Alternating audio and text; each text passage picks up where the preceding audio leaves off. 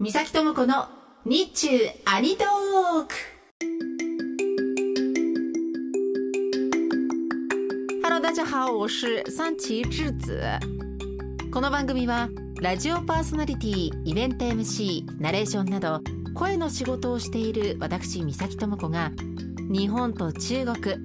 日中のアニメ漫画ゲームについて語るポッドキャスト番組です。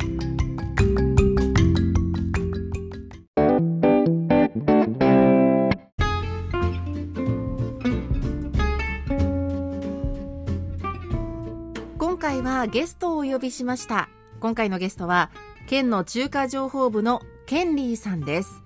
なぜこの方をゲストにお呼びしたのかどんな人なのかなどは早速聞いていただきましょう。どうぞ。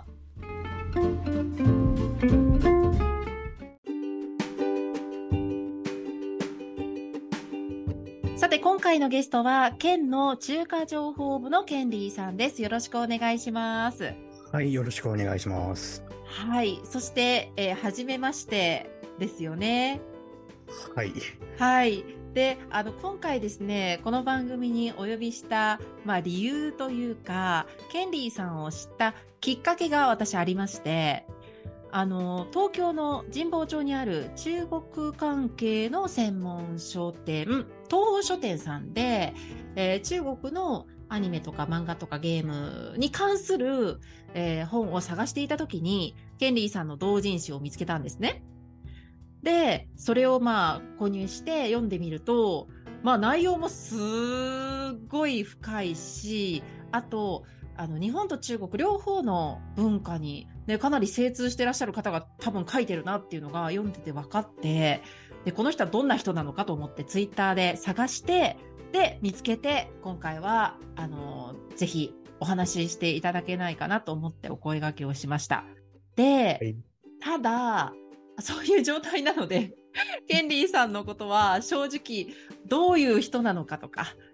何も分かってない状態で今お話ししているので、えー番組の中で少しずつケンリーさんを紐解いていきたいと思います。で、まずはですね、えケンリーさんは中国の方ですよね？あはい、出身は中国です。出身が中国。中国のどのあたり出身なんですか？えっと、一応生まれは浙江省の、まあ、寧波という町でしたけど、小学校からずっと上海で、まあそんな感じです。はい。うーん。え、当時の上海はもうかなりの都会ですか？と、なんかちょうど発展し始めた頃ですね。ま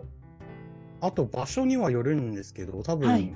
引っ越したのが2003年とかだったと思うんですけど、うんうん。まあ、いい感じに都会に進みつつ、まだ、なんかそこまでできていないという状態ですね。なるほど。えーじゃあその上海がどんどんどんどんこう発展してきた様子を見ながら大きくなってきたって感じなんですか？まあ、一応、一番近いところに住んでたところは確かにそういう感じでした。へえ、そうなんだ。で、えっ、と、今は日本にお住まいですよね？住まいというより、まあ、留学してる身として、なんか、4、5年、5、6年ぐらいはずっと日本に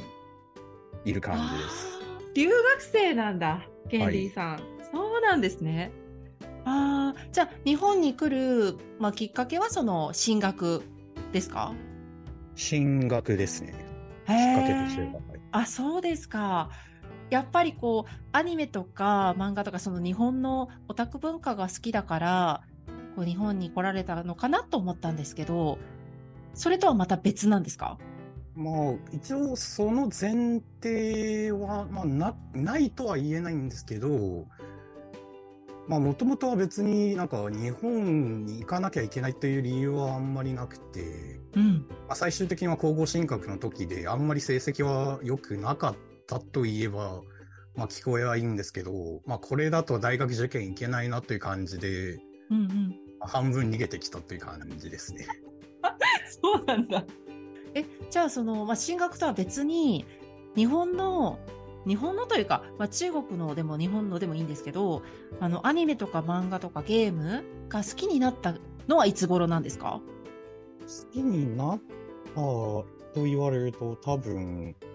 本当に言葉を覚える前みたいな感じになりそうですけど、え？多分幼稚園とかでウルトラマンをずっと見てたっていう記憶は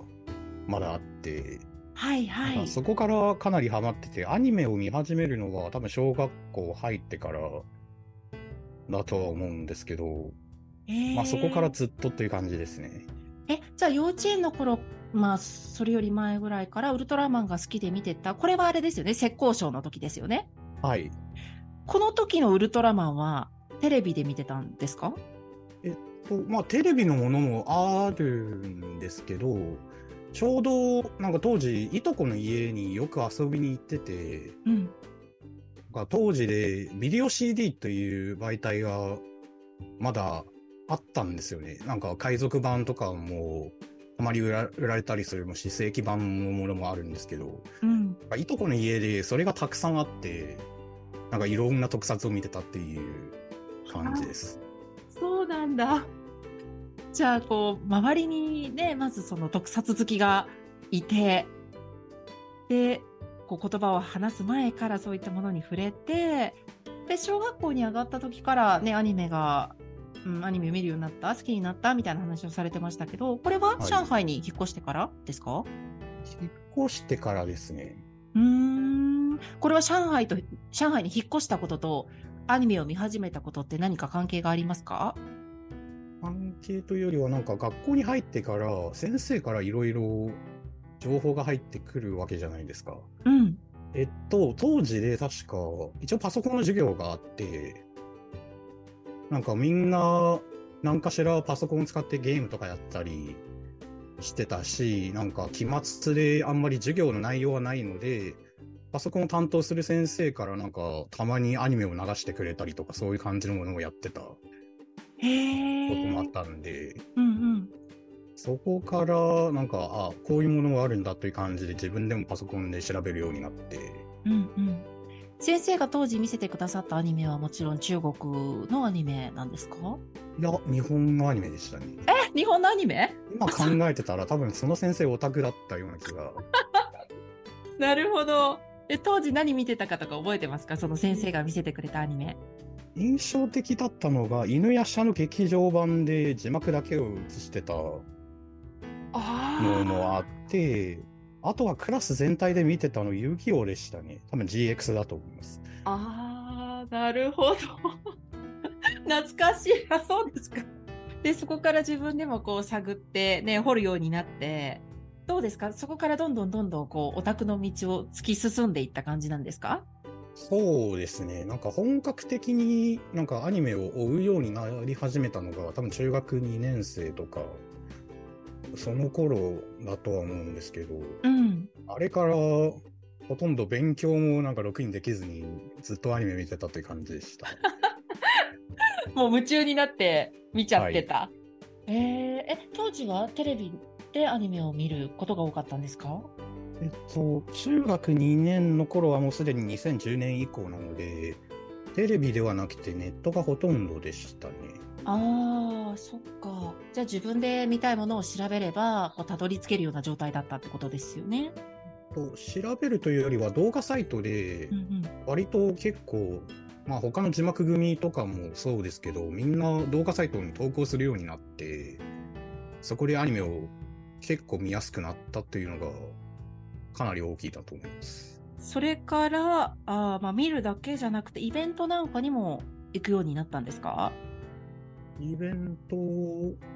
に行くのも、はい、確かにその時期でしたね。へえ。え、この時期のこう中国、まあ、特にケンリーさんがいらっしゃった上海あたりっていうのは、うん、オタク向けのイベント、アニメとか漫画とかゲームのイベントって結構あったんですか？まあ、上海は特に早かったっていうのは印象にはあるんですね。うーん。確か、なんか最初はあやふやでしたけど、夏休みになんかアニメ系のイベントを2006年でやってたので、まあ無理やり親に頼んで連れてってもらって、まああんまりにも持ち金が少なくて何も買えませんでしたっていうこともあったんですね。多分、一番早かったのは上海かなっていう。へえ。じゃあ結構こう恵まれた環境でオタクライフをしてたってことですかね。まあ、さすがに、さらに南に比べては、ちょっと遅いみたいな感じで言われそうな気がするんですけど。え、中国はその南に行けば行くほど、そういうイベントだったりとか、オタクの数みたいなのは多いんですか？感覚で言いますと、なんか香港に近ければ割と早い分、早い段階で海外文化に触れるっていうのが前提でした。おそらく。ああ、なるほど。ケンリーさんは中国にいらっしゃった時は、同人活動っていうのはされてたんですか？えっと、無理やり高校の頃、ちょっとだけかじってたという感じです。でもやってたことは全然なんか今のものじゃなくて、本当にみんなを集めて絵を描いて、なんか小説みたいな感じのネタをいくつか書いて本にしたっていう感じでした。えー、そっか。じゃあ仲間がいたんだ。そういう。高校のサークルですね。サークル？なんていうサークルなんですか？えっと、割と安直に ACG サークルという感じで名付けてた。ああ。んですけど。えっと、アニメ、コミック、ゲームって感じでという。あ、ACG。あ、なるほど。当時その学校の中で、うん、オタクはたくさんいたんですか？それとも少数派？少数というわけではないんですけど、割と、なんと言えばいいんだろう。なんかハマってる人はめちゃくちゃハマってて、その数も少ないくはないんですね。一応高校の中でもサークル員はおそらく30軽くは超えてる。ああ、すごい。ようなイメージでしたけど？こう中国の方、私の印象ですけど、あの、日本のアニメとか、ね、お好きな方すごく多いイメージだから、どうなんだろうと思って。でも結構やっぱりいたんですね、人数は。サークルの人数だけ見て、見ても。そうですね。一応、うちだけじゃなくて、隣に模型クラブというサークルも行ったし、うん、なんかそこと人数を重ね合わせたら軽く6、まあ7、80ぐらいはいまして、それだと、下手したら学校の1割以上はとりあえずオタクがいるっていう計算で間違いないかなっていう感じですね。うーん、すごい。で、今まででこう、一番いろんな作品に出会ってきて、自分の中で、こう、なんだろう、一つの転機になった作品とか、これはもうずっと好きだみたいな作品ってありますか？転機だって、ああ、それですと、鈴宮春日の唯一。うーん。どういう転機になったんですか？春日は。というより、なんかハマった時期が多分ちょっと遅くて2008年、2009年あたりだったでしたけれど、うん、なんかそこから、まあ、ラロメに、まあ、ライトノベルというものに出会って、はいはい。当時中国でもなんかちょくちょく翻訳されてた作本がいくつかあって、あそこからなんかいろんな本を買うようになって、なんか半分コレクションみたいな感じで、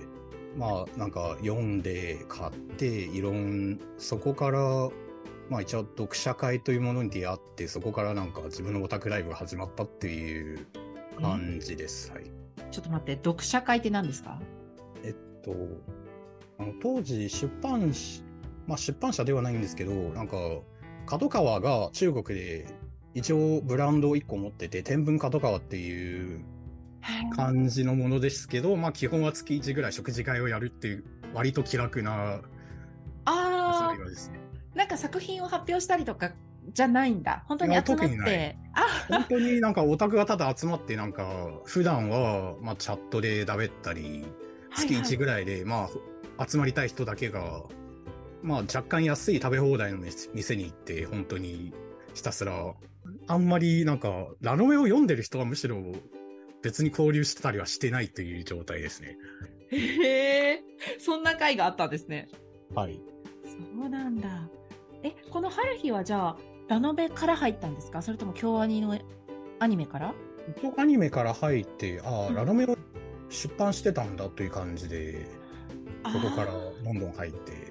こう、日本の、まあ、作家さんが書いてって、で、日本が舞台のお話で、えー、キャラクターたちも全員日本人で、でも、共感することができた？一緒というよりは、うん。なんか今まで聞いたこともない体験でしたので、割と新鮮というか、ああ。さすがに自分は当時まだ中学生でもない、小学卒業したばっかみたいな感じだったので、あ、そっか。なるほど。重ね合わせるというよりは、まあ憧れですね。そっか。でも、春日をきっかけに、こう、ラノベの世界にも足を踏み入れ、で、何でしたっけ？コレクションしてる？っておっしゃってましたっけ、一応中国語で出版されたラノベを、書店文化とかのものは一通りなんか、とりあえず全部買ってるっていう状態が、多分6、えー7年ぐらい続いてたと思います。家すごいことになってません？えっと、まあ、多分親の、まあ親に頼んで多分倉庫をどっかにしまってるとは思うんですけど、えー結構な数ですね。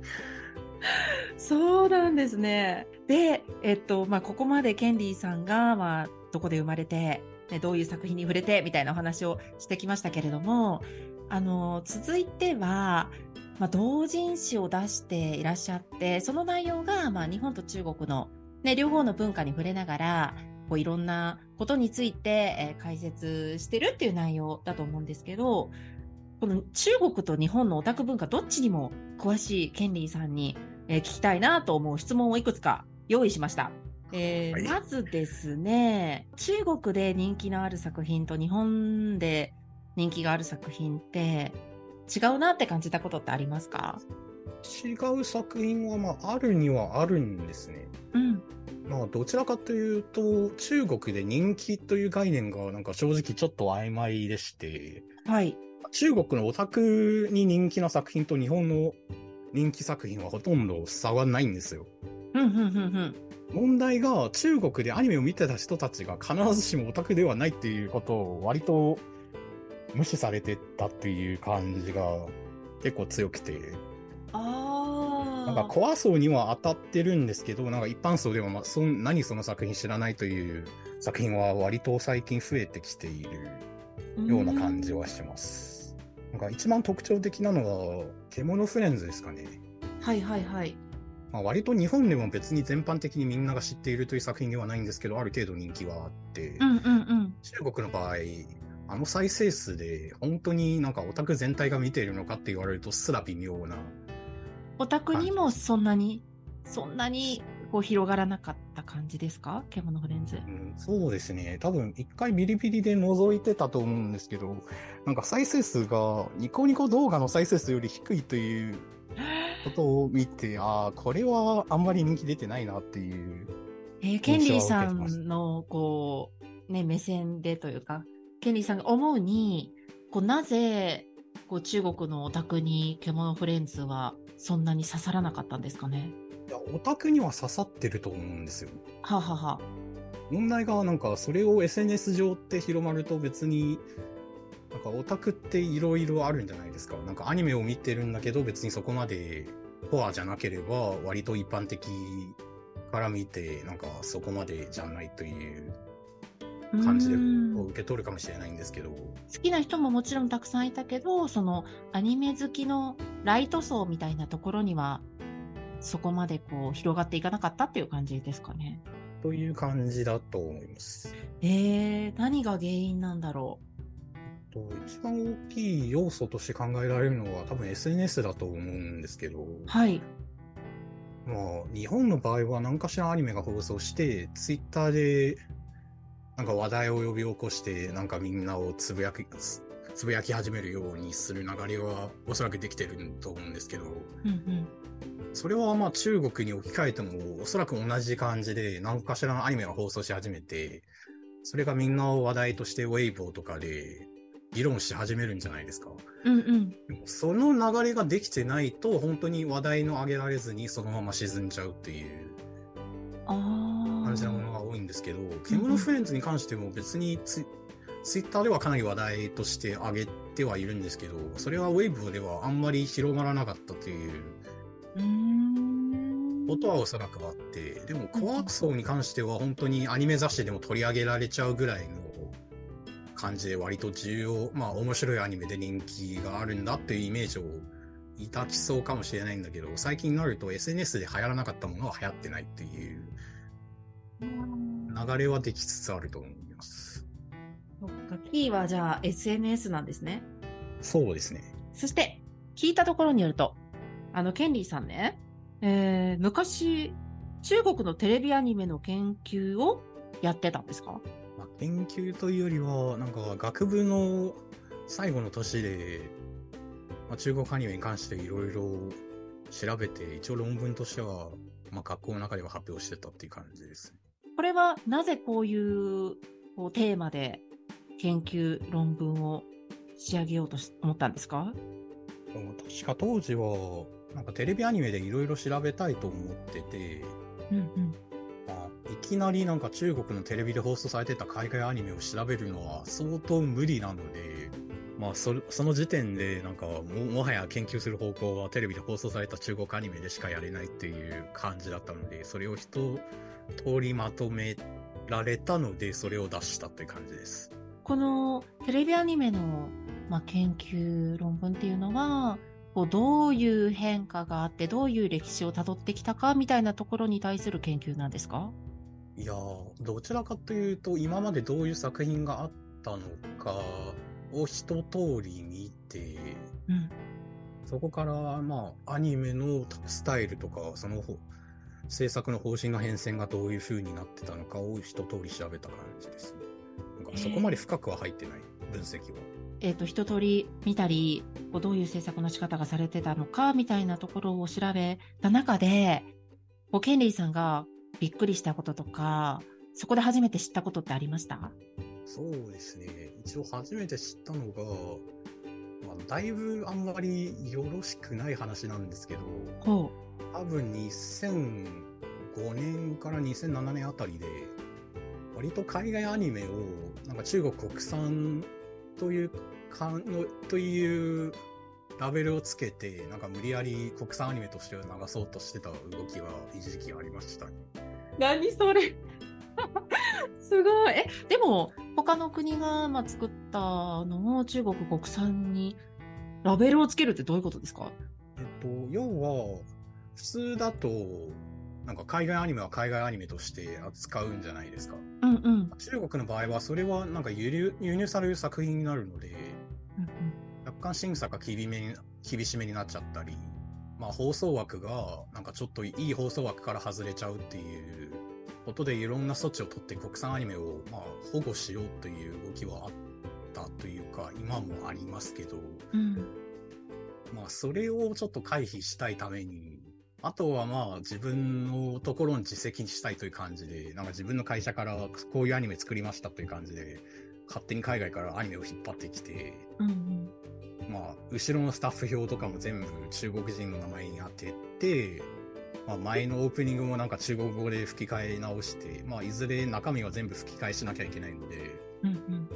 なんか最終的にこれ中国アニメですという感じに仕上げた上で放送するっていうことをやってたんですね。面白。えーえ、それはみんなは気づいてるんですか？見てる視聴者側は。あ、気づかないですね。わからないんだ、見てる方は。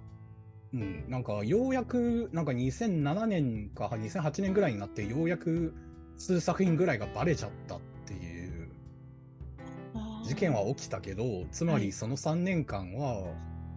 誰も気づいてなかったっていう感じです。へえ。じゃあ、その、実は中国でつ作ってなかったっていうのが、こ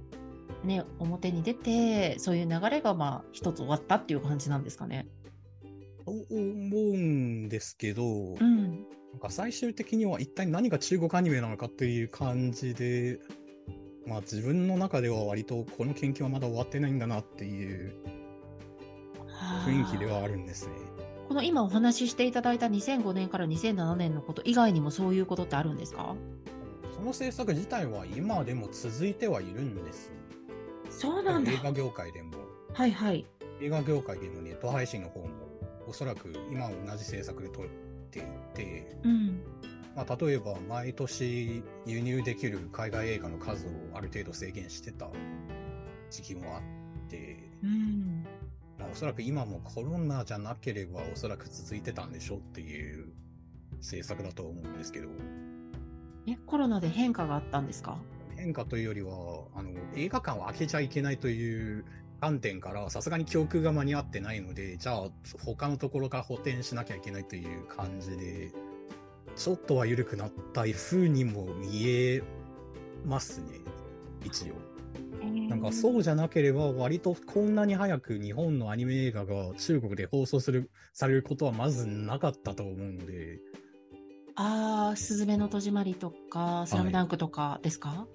い、割とそれが早くなったのはここ最近ですし、あとはまあ、欧米からのアニメを割とあんまり流さないようになってたっていうのも、まあ、あるんじゃないかなっていう感じです。もう少し前であれば、日本で公開された、もしくは他の国のアニメが中国に入っていくのはもうちょっと後だったってことですか？後にもなるし、あと枠自体は割とハリウッド映画の方に全部捉えちゃうので、まあ、最近はハリウッドからの供給が若干減ったとも言えますね。いや、面白い。やっぱり、ね、その国の政策とか、ね、そのどういう方向に進みたいかみたいなところに、ね、結構やっぱり左右されますね、中国は。翻弄されてると言った方が正しいかな。翻弄されてる。ああ、そう。え、ちょっと、あの、もしよければなんですが、ケンリーさんがこう知っている部分のお話で結構なんですけど、見ていて、すごくその翻弄されてるなって思ったタイミングって、どういうタイミングですか？あ一番大きいのが多分2005年、2006年で急になんかみんなその時期で海外アニメが一気に減ったっていうまあ、減ったというよりは、割とネット上では禁止、禁止されたという言い方をするんですけど、はい。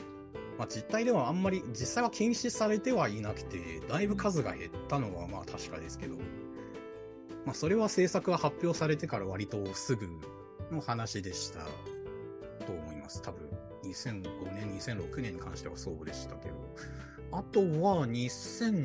2020年、割と直近。はいはい。で、急になんか、ネットで配信される海外アニメにも審査が入るようになった。うーん。それは、アニメを見ている人がもうみんなネットを使って見ているぞ？っていうので、審査が入るようになったんですか？うん、それもそうではなくて、多分もともと海外ドラマ、まあ、ほとんどはアメリカとか韓国のドラマになるんですけど、韓国、まあ、海外ドラマをネット上で配信することで、なんか事前審査が必要というルールを取ったのがおそらくさらに前で2015年ぐらいだとだったと思うんですけど、うん、それがなんかいずれもアニメには来るな来るなと言い続けてなんか5年ぐらいずっと来てなくて急に来たっていう感じでしたのでそこまで驚いてはいないんですけどまあ多分アニメを見てる人はほとんど若いのでそれを知らずになんか急に審査が来たという感じで言ってるような気もします。じゃあ、まあ、アニメ以外のその韓国ドラマとかからこう流れとしてはあったってこと、ね、流れとしてはありました。はあ。でも今って日本のアニメ、他の国のアニメ、中国のネットで見れますよね？作品によっては見れます。ああ。一応公式で配信できるものはなんかある程度の数が減ったと言えなくはないです。おそらく相当の数で減ってると思います。あとは配信自体が遅れてます。えー、遅れてるっていうのは日本で放送がスタートしたタイミングと比べてってことですか？になります。一応事前審査しなきゃいけないので、なんか放送してからようやくサンプルが届いて、そこからなんか数週間遅れで審査が通らないとそもそも放送できないので、配信がこういう感じになる。まあ、なんかうまく進んでれば、なんか事前に納品された作品を事前に審査に出して、最終的に間に合わせることもできなくはないんですけど、うん、なんか審査のスピードって場所によるんですよね。え、それも地域性があるんですか？はい。え、その審査は誰がしてるんですか？テレビ局の方、それとも政府の方ですか？地方政府機関ですね。でも、地域性があるってことは、その地域の、まあ、日本でいう、まあ、市役所とか、県庁とか、そういうところの方がチェックをしてるから地域差が出るってことなんですか？そうですね。一応それぞれの部署に、まあ一応、まあ支部と言った方が適切なのか、まあそういう感じでいくつかあって、特定の会社は、まあ、会社の所在地の一番近いところにしか申請出せないはず。例えば、上海の会社であれば、上海でしか申請出せないし、北京の会社であれば、北京でしか出せない。で、その基準が、まあ、部署に、まあ、例えば、都、都会だと割と厳しめだけど、地方になるとちょっと緩くなる。というのは、まあ、中国あるあるって言われたら、まあ、他の政府機関に関しても全く同じことは言えるので。面白。やっぱりね、国が違えば、全然違いますね、日本と。やってる国もおそらく中国以外であんまりないんだよなっていう。で、かなりこう特殊な、いや、私たちから見るとですけどね、うん、特殊な国だなみたいな印象はあるんですけど、でも中国の方にとってはもうそれが普通ですもんね。いやー、まあそれも今まではなかったんですよ。え？どういうことですか？つまり、この事前審査が2020年でようやく導入されてっちゃったんで、うん、その以前で何かあったかって言われると、割と自由で、とりあえずはなんか版権を変えたものであればいつでも気軽に放送できる感じでしたのに、今は申請しなきゃいけないし、なんか申請されたものによってはもう一回編集してちょっといろいろ削らないと放送、まあ配信できない状態になると、割とみんなあんまり喜んでいないというのが現実ですね。いやー、めちゃめちゃ興味深いというか、その審査のこととか私は初めて詳しくお話で聞いたので、すごく面白かったです。おそらく日本の方も、ね、なんとなくは知ってるだろうけれども、あの、詳しく聞いたことがあるっていう方は少なかったと思うので、なんかこう、また一つ、中国の理解を深まる、理解が深まる、ね、話だったんじゃないかなと思うんですけど、え今後はどうなんですか？新しい同人誌だったりとか、新しいこう何かこういうことをしたいなっていうのはあるんですか？新しいというよりはなんか現状維持に近い気はするんですけど、うん、まあひたすら中国のオタク事情を発信するというのがまあ最初からサークル作ったモットーなので、まあ自分で書けそうなネタをひたすら書くっていうことが前提ですかね。あとは、しばらく中国に戻っていないので、最近ちょっとあなんか取り遅れてるなというイメージは若干あるので、一回中国に帰っていろいろ吸収しなきゃいけないっていう感じは、割と痛いほど痛感してますね。ね、コロナでなかなかこう行き来ができなかったですから、でもまたね、中国に戻ったら、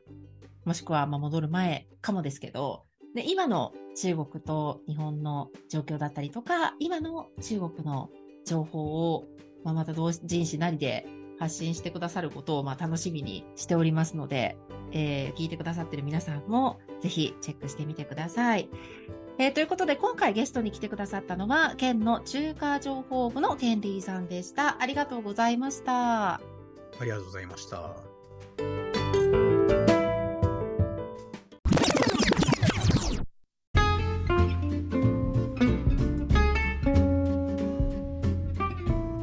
日中のオタク文化に精通していて、まあ、特に中国のアニメにとってもお詳しいケンリーさんあの同人誌をたくさん出されていましてこの同人誌なんですが私が手に入れた方法東方書店さん東京の、えー、中国関係の書店ですね、えー、こちらかブースで、えー、ウェブ版を手に入れることができるということですので気になった方はぜひチェックしてみてください